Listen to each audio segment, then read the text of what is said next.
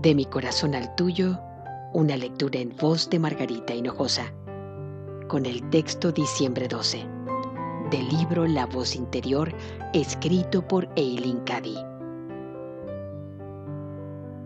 Cuando llegues a darte cuenta de las horas de práctica que un buen pianista ha de emplear cada día antes de actuar en un concierto excelente, empezarás a entender por qué tienes que estar alerta para ser capaz de llevar esta vida espiritual tal y como de verdad se ha de vivir.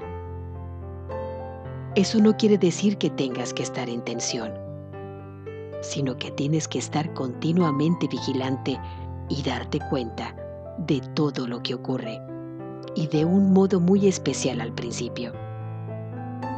Al igual que un pianista que practica para perfeccionarse, tiene que volver una y otra vez sobre determinado fragmento musical especialmente difícil antes de sentirse satisfecho. También tú has de volver una y otra vez sobre el mismo tema, aprendiendo las mismas lecciones para que formen parte de ti hasta tal punto que no puedas separarte de ellas, porque están grabadas en ti. Recuerda, Nadie puede vivir esta vida por ti. Nadie puede practicar en tu lugar. Solo tú puedes hacerlo.